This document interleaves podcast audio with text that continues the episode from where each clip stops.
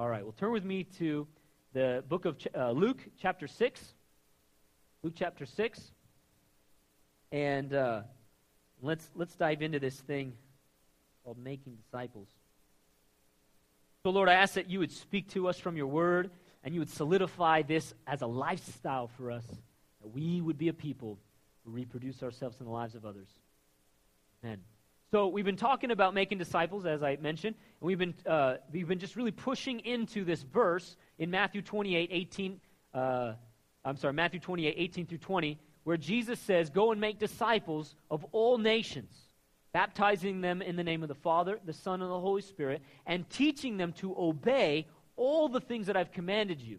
And so this is Jesus' instructions to every one of us who are believers. He's called us not just to have our sins forgiven and not just to uh, go to heaven, but to partner with Him to see other people come to know Him.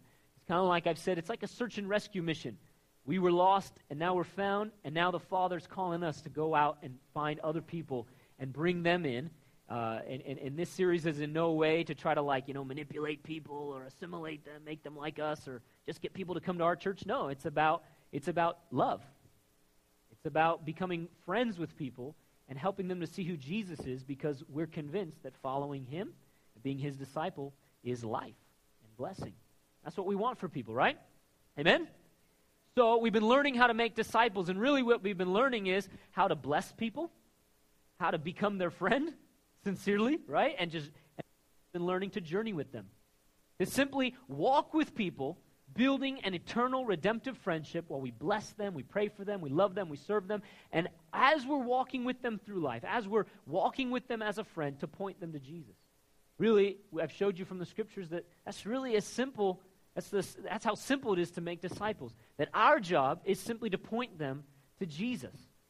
And so we've learned how to share our testimony, our story. We've learned how to share the gospel. We've learned how to lead a, a seeker Bible study. And if you'd like any of those handouts, they're in the back there.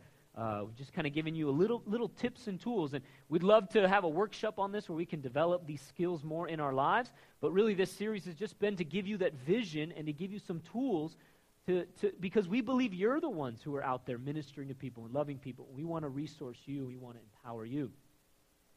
And today, I want to want to ask this question. Really, uh, what do you do when somebody actually accepts Jesus? You know, we've been talking about leading people to Jesus and pointing people to Jesus. But what happens if they actually said yes, right? Now, what happens when they come to a point where they realize they need the Lord and they and they come and they accept Jesus as their Lord? What do you do then? What do you do then? Do you notice that in Matthew 28? In Matthew 28, it says, Make disciples, right? Go and make disciples of all nations, baptizing them in the name of the Father, Son, Holy Spirit, teaching them to obey all that I've commanded you. Obviously, discipleship does not end when someone comes to Jesus. Sadly, so often the church has believed discipleship begins when people come to know Jesus. But we've learned that that's not true, right? Discipleship begins wherever that person is on that spiritual journey. You come into their life and you literally begin to make them a disciple by pointing them to Jesus. But there's a difference, isn't there? Between leading someone to Jesus and then helping them to grow in Jesus, isn't there? There's a difference. There's a shift. When you're journeying with somebody who does not know the Lord, it's kind of like you're introducing them to Jesus, right? You're trying to bring them to Him. You're introducing Jesus to them. But there's a point at which a person will surrender to Jesus as Lord and receive forgiveness of their sin. Their spirit will be born again, right?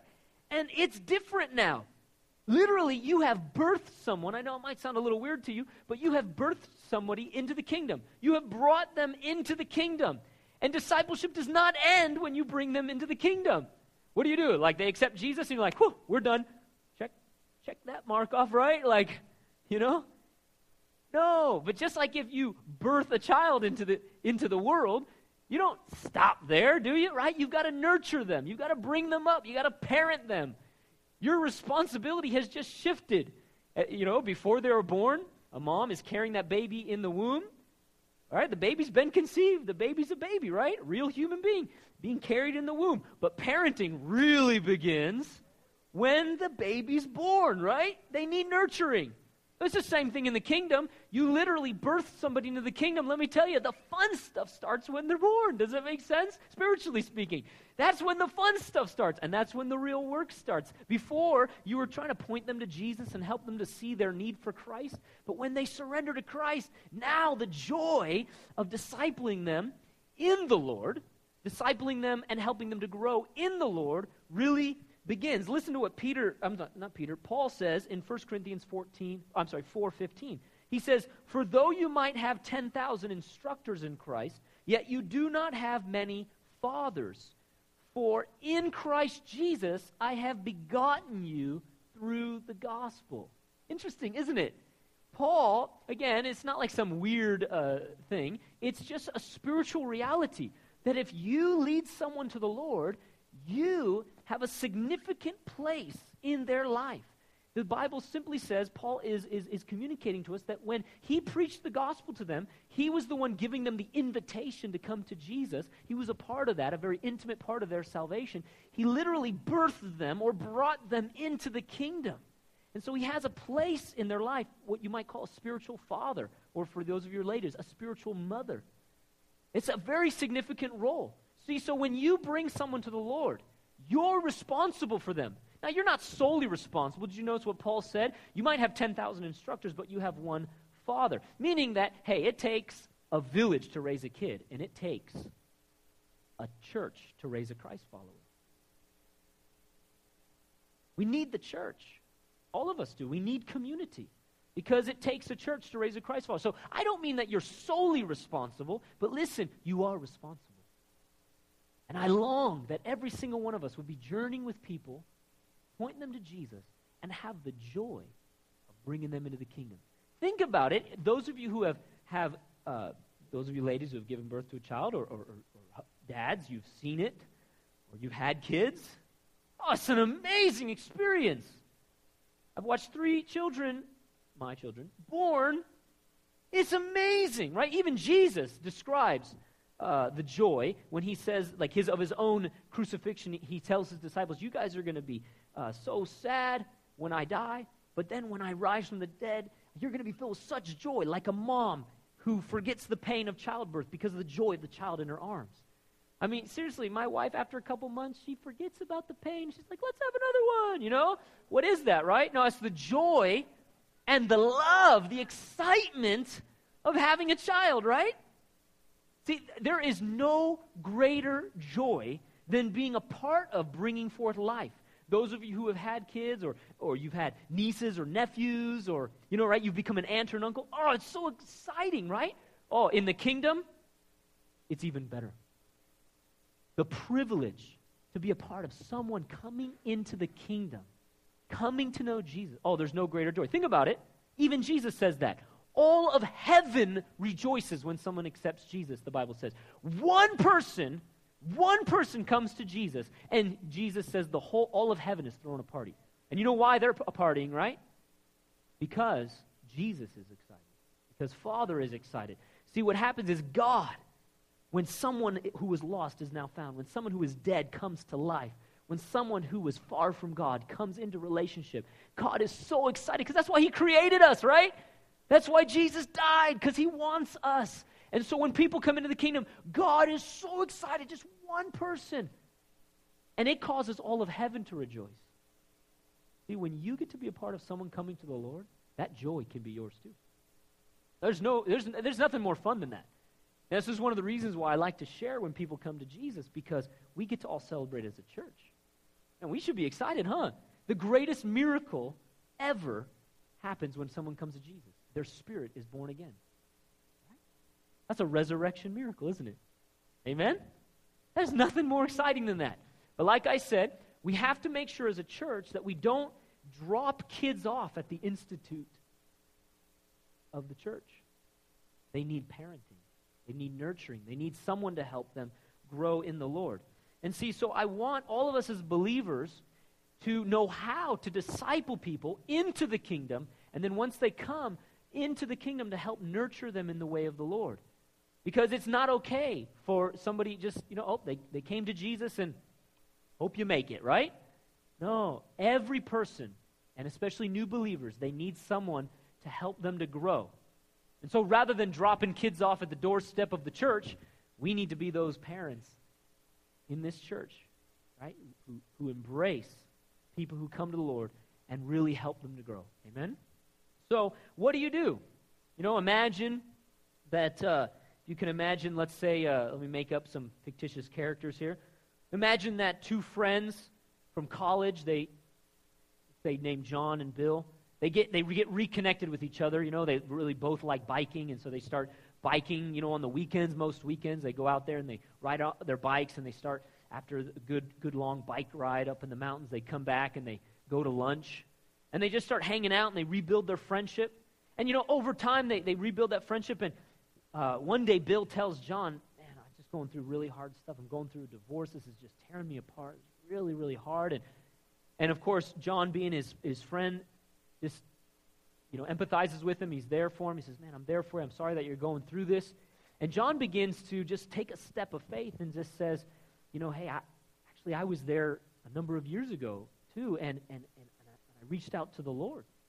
And John begins to share his testimony with Bill. Just real short, but he lets Bill know that, and I, I can relate to what you're going through, and, you know, it's not like I'm perfect or anything, but I turned to the Lord and I've really relied on God, and God has helped me and brought restoration even to my own marriage. And so he shares that with Bill. And Bill at first a little weirded out, but Bill thinks he knows John's for real. You know, he knows John's for real, and so he's kind of open to it. And anyways, they leave it there, and, and John just tries to be a good friend to him, tries to be a support as, as Bill's going through some tough stuff. Anyways, they keep biking and they keep hanging out together, they keep going to lunch, and, and over the course of a number of months, they they, they get into spiritual conversations. They, they talk about you know, where's Bill at, and John's able to share a little bit more about the gospel here and there, and Bill starts asking some spiritual questions to, to John. And because obviously Bill's at a really rough part in his life, and he's really reaching out for, for help, he's really reaching out for stuff. And so at one point, again, John's thinking, man, Bill's really kind of opening up. I should, I should probably take another leap of faith. And he says to Bill, John says to Bill that, hey, you know, why don't we, uh, I'd really love to, like, show you in the Bible, like, who Jesus is. You know, what if we just, like, went through the Bible as, like, a, you know, not like a Bible study, you know, no, I'm not going to preach to you, but like a, like, like a Bible club, you know, or not a Bible club, like a book club, where we just read it together and just find out what it says. I mean, would you be interested in that? Because obviously by this point, Bill's thinking like, hey, John's got something that maybe I need. And, John, and Bill's wanting to think this thing through.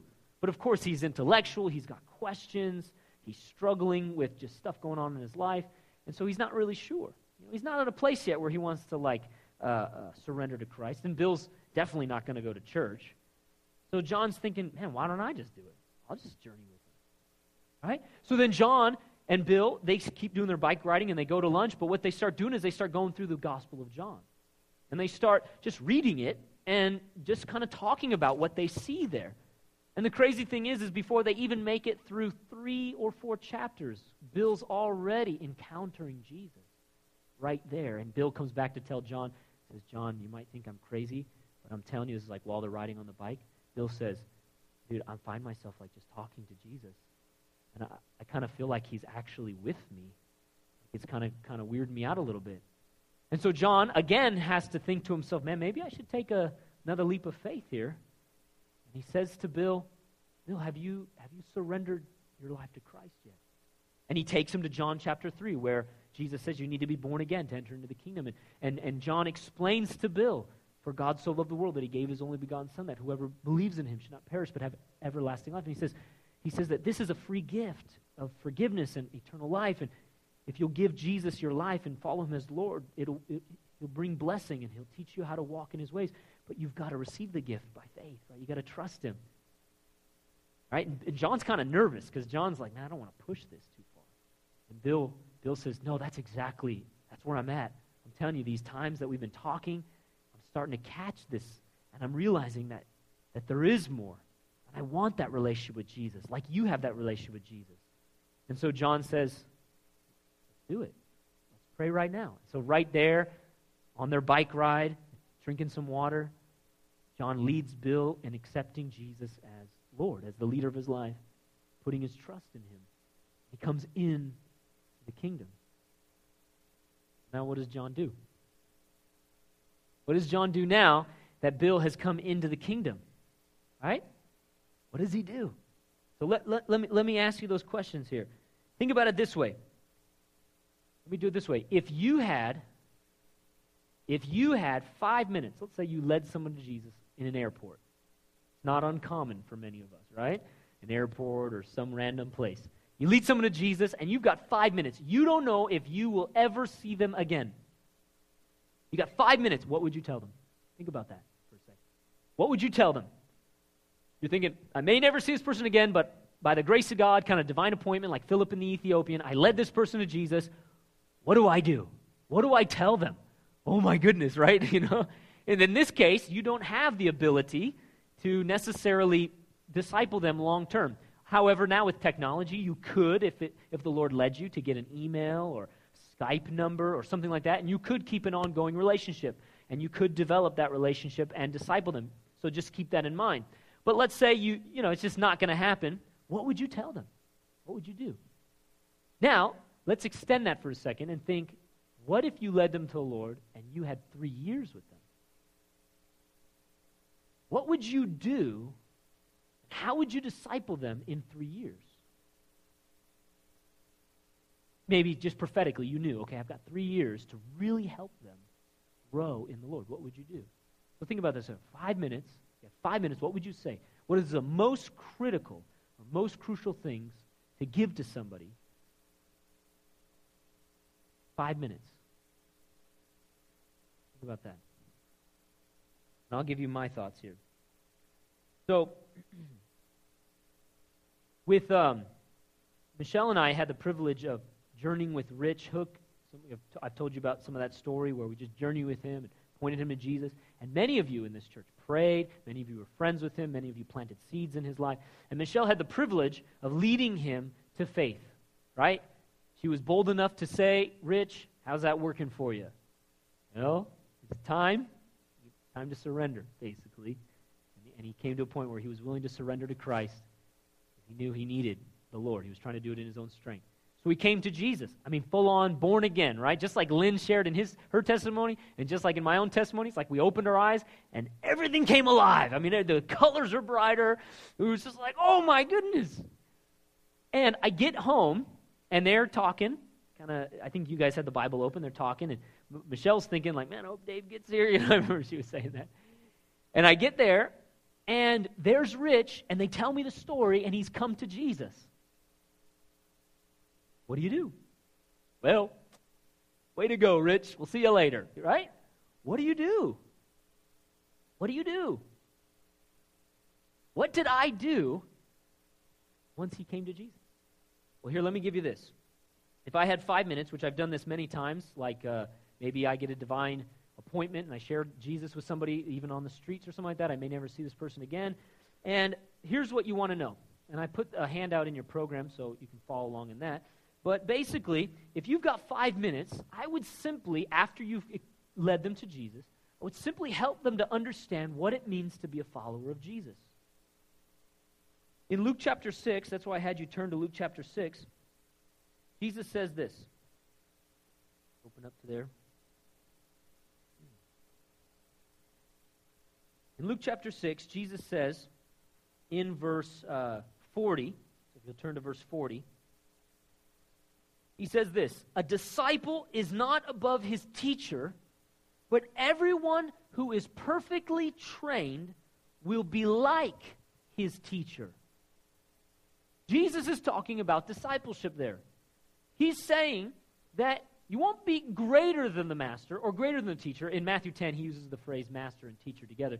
He says, You won't be greater than the one discipling you, but he says, Everyone who has been perfectly trained, or literally discipled, thoroughly discipled will be just like their teacher or just like the master. See, when we came to Jesus, he died and he invited you into the kingdom so that you would become just like him.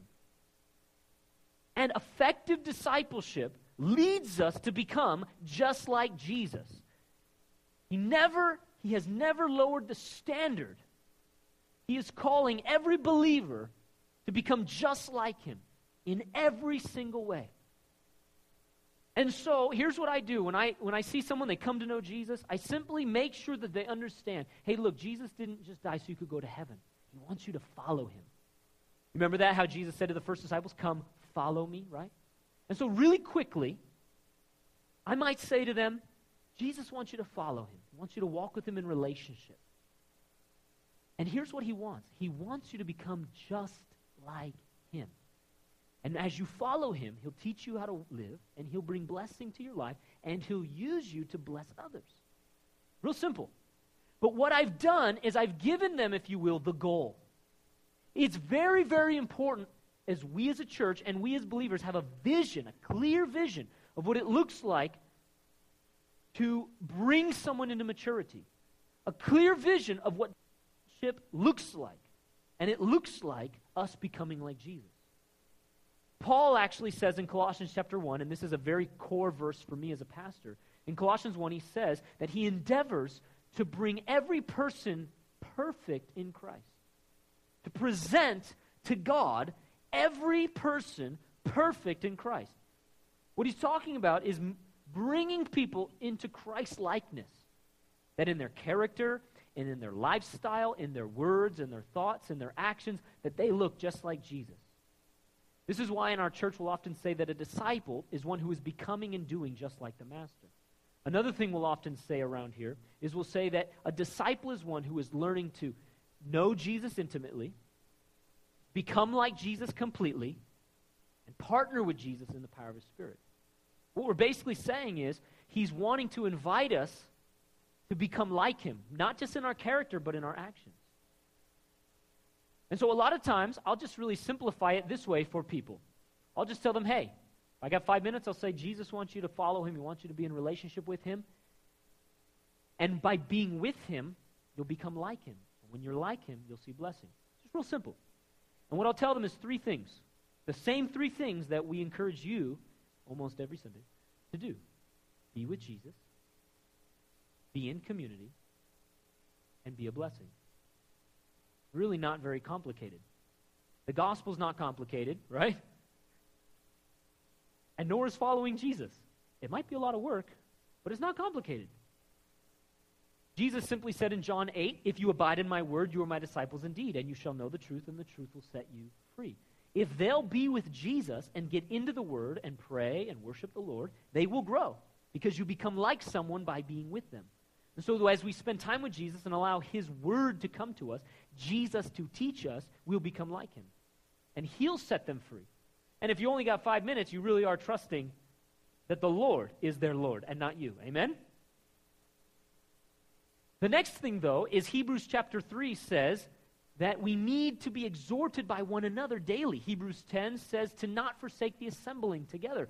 We need to be in community and we need mutual encouragement as we walk with them. So the best thing you could do is encourage them to get into church, to be in a community of people who believe in Jesus, who follow the teaching of the Word. Now, if you only have five minutes, you try to give them some framework so they don't end up in some cult.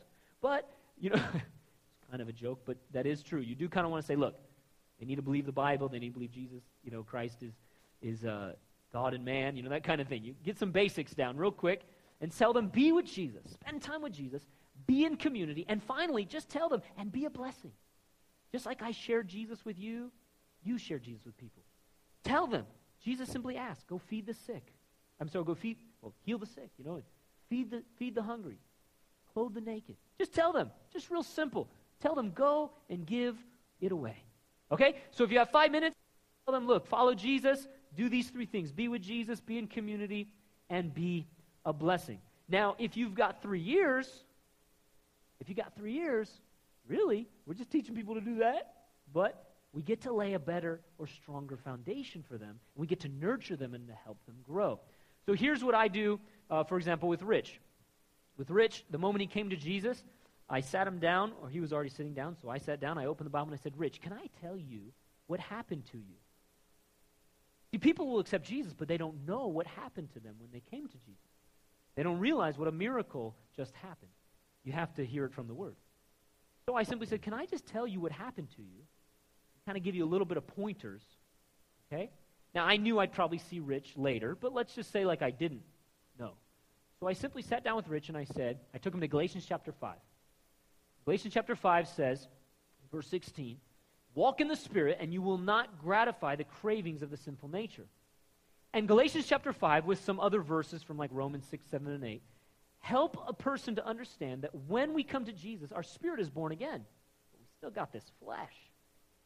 And I read to him the works of the flesh, and I read to him the fruit of the Spirit. And it was funny because he was like, uh, I said to him, which one do you relate to, or something like that. And he was like, oh man, what are you doing? Just calling me out here? You know I mean? Basically, as a non believer, he related to all those works of the flesh, or most of the works of the flesh. But I told him, I said, that's not who you are anymore. I said, see, all your sin is forgiven. And I talked to him about how now there's no condemnation for those who are in Christ Jesus. You don't have to earn your forgiveness, you're already forgiven. And he asked me, he said, well, What do I do? Do I like obey the Ten Commandments? What do I do? And I said, Yeah, yeah, Ten Commandments. That's all good. That's good if you want. But I said, I said, Actually, this is what it is. I said, The pressure's off, man. I said, You don't have to earn his forgiveness. You don't have to make yourself be a good Christian.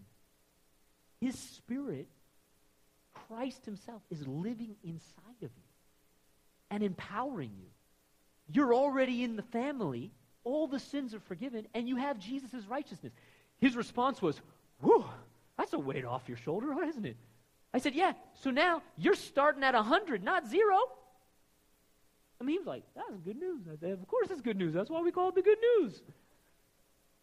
But then I told him, I said, So here's what Galatians 5 tells you walk in the Spirit.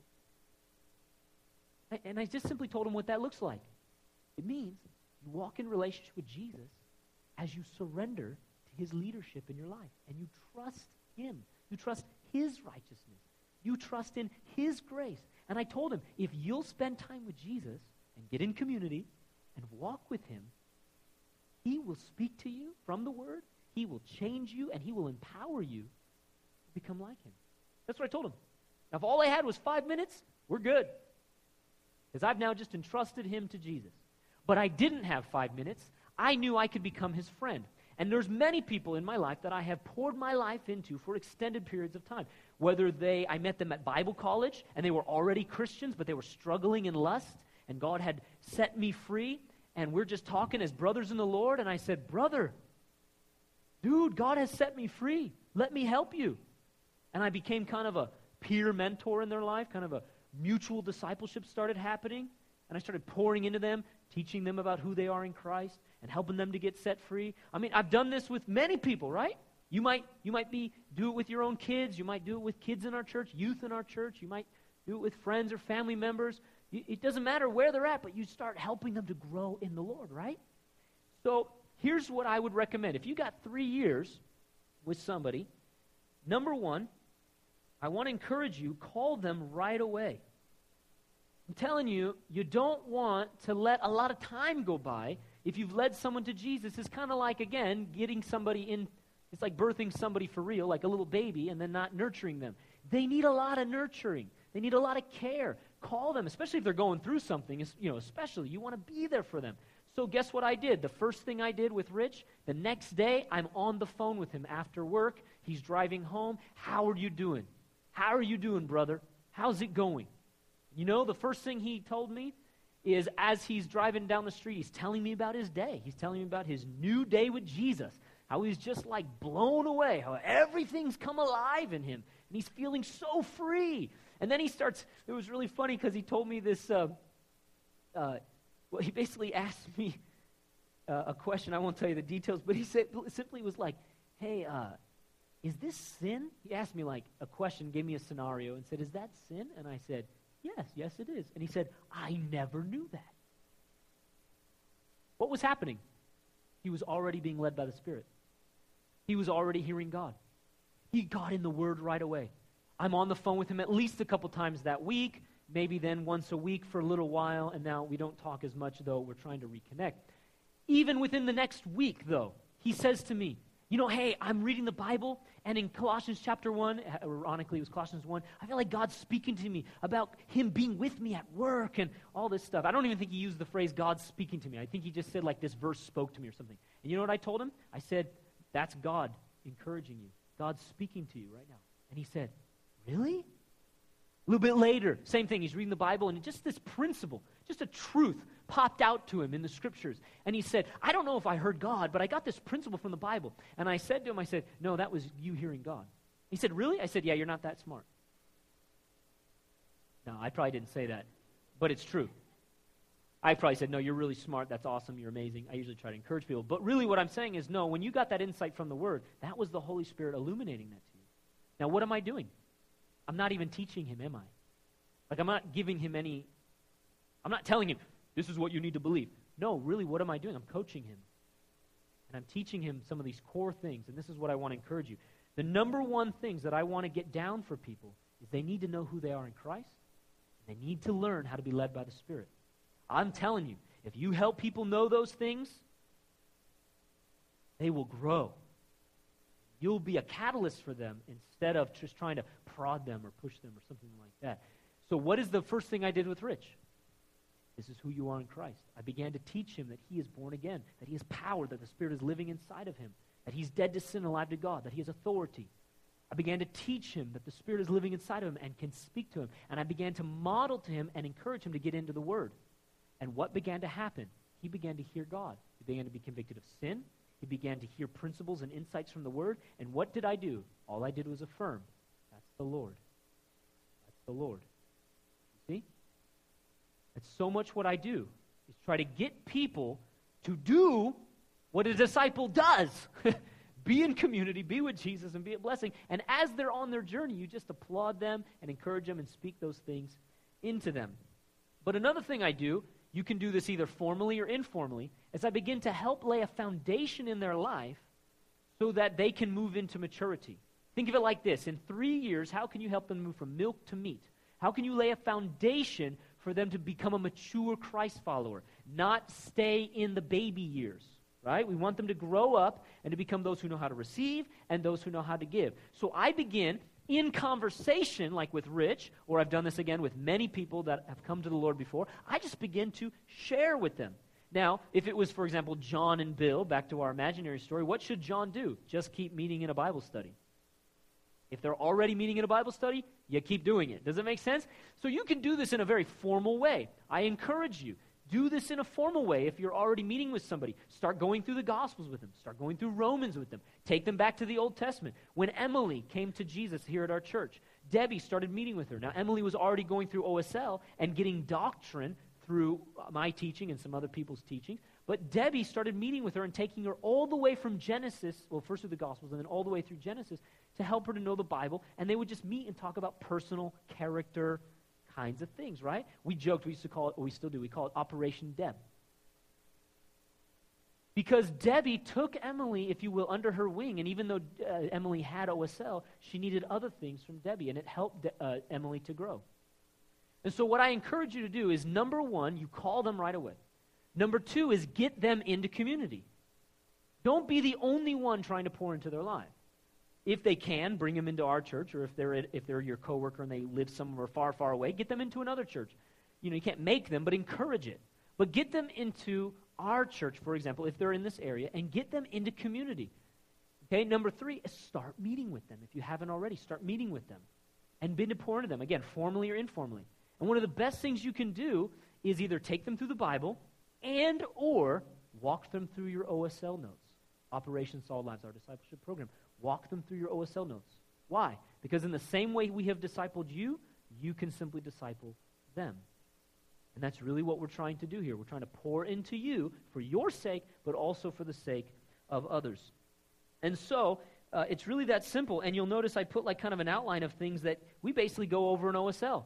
I make sure that they know God's love. I make sure they know who they are in Christ and that they're right with God. I make sure that they understand things about the kingdom, how to be led by the Spirit, I make sure I talk about Jesus' lordship. I talk about God's covenant promises. I talk about the gifts of the Spirit and their calling and their ministry. I just begin to talk about it. Now, for me, I've rarely ever done this formally except OSL. We did that on purpose. We designed OSL to be able to disciple one or many. But in that case, it's formal. But most of the time, I do it like I've done it with Rich. We just hang out and we talk. We just talk about these things. I remember one time Rich sent me an email, and I called him back after the end of the day. He sent me an email. Is Jesus coming back? I called him up. I said, Hey, tell me what's going on. What do you think? And he's like, Well, I was reading the Bible, and it just seems like there's a lot of mention of Jesus coming back. Is he coming back? And I was like, Yeah. And then I told him about Jesus' second coming and how kingdom's going to come in full and the restoration of all things, and just kind of went over that for a couple of minutes. And he was like this. He was like, Oh my goodness, this just keeps getting better. Isn't that awesome? I'm telling you, there's nothing more exciting than hearing that. I mean, the only other thing that even comes close is like watching my kids do something amazing for the first time, like them walking. I mean, seriously, it's amazing to watch somebody come alive, get a biblical worldview, and begin to live it out. Or when he says to me, Yeah, I'm building these friendships with people in my work who don't know Jesus. And he says to me, He says, Yeah, I'm simply doing with them what you did with me. I'm not trying to pressure them or trying to preach at them. I'm just journeying with them like you did with me. I never even told him to do that. Why? Here's the deal. And here's the bottom line for this morning you will reproduce who you are. My greatest challenge to you today is simply be a disciple. If you're walking with Jesus, if you're living in community, you're being a blessing, guess what will happen?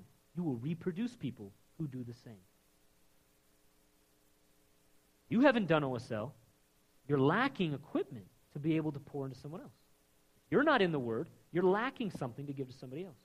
The greatest thing you could do is just keep pressing into Jesus. You don't have to be anybody special, an expert or professional. You could be struggling in your faith.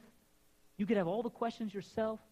And all you got to do is say, hey, I'm on the journey too. Let's do it. Let's do this together. All you got to do. It's really not very complicated, but that's the challenge, is you reproduce who you are. So if you're seeking the Lord, you're pressing into these things, you're being discipled, you can make disciples. You can pour your life into other people. You don't have to think that, like, imagine them having this big cup. Imagine their life being like this big cup. A lot of times we feel like we got to fill them up. I don't have enough information. I don't know enough of the Bible. I'm not all that spiritual. I'm not amazing. I don't know how to do those things, Dave. You're Dave, you know? Look, look, you don't need to fill up their big cup. You got your little cup, right? All you got to do is empty your cup into theirs. Hey, look, this is all I got. Just know Jesus loves me. I'm just trusting in him. So I'm giving that away. You go to your friend and you pour that into their little, into their big cup. And you say, sorry, I don't really got much else, much else to do. But what I can give you, I can give you friendship. Do the iron sharpening iron thing, and we can read the Bible together. That's about all I got. But don't think that I'm some amazing example of a Christian. I'm just trying my best.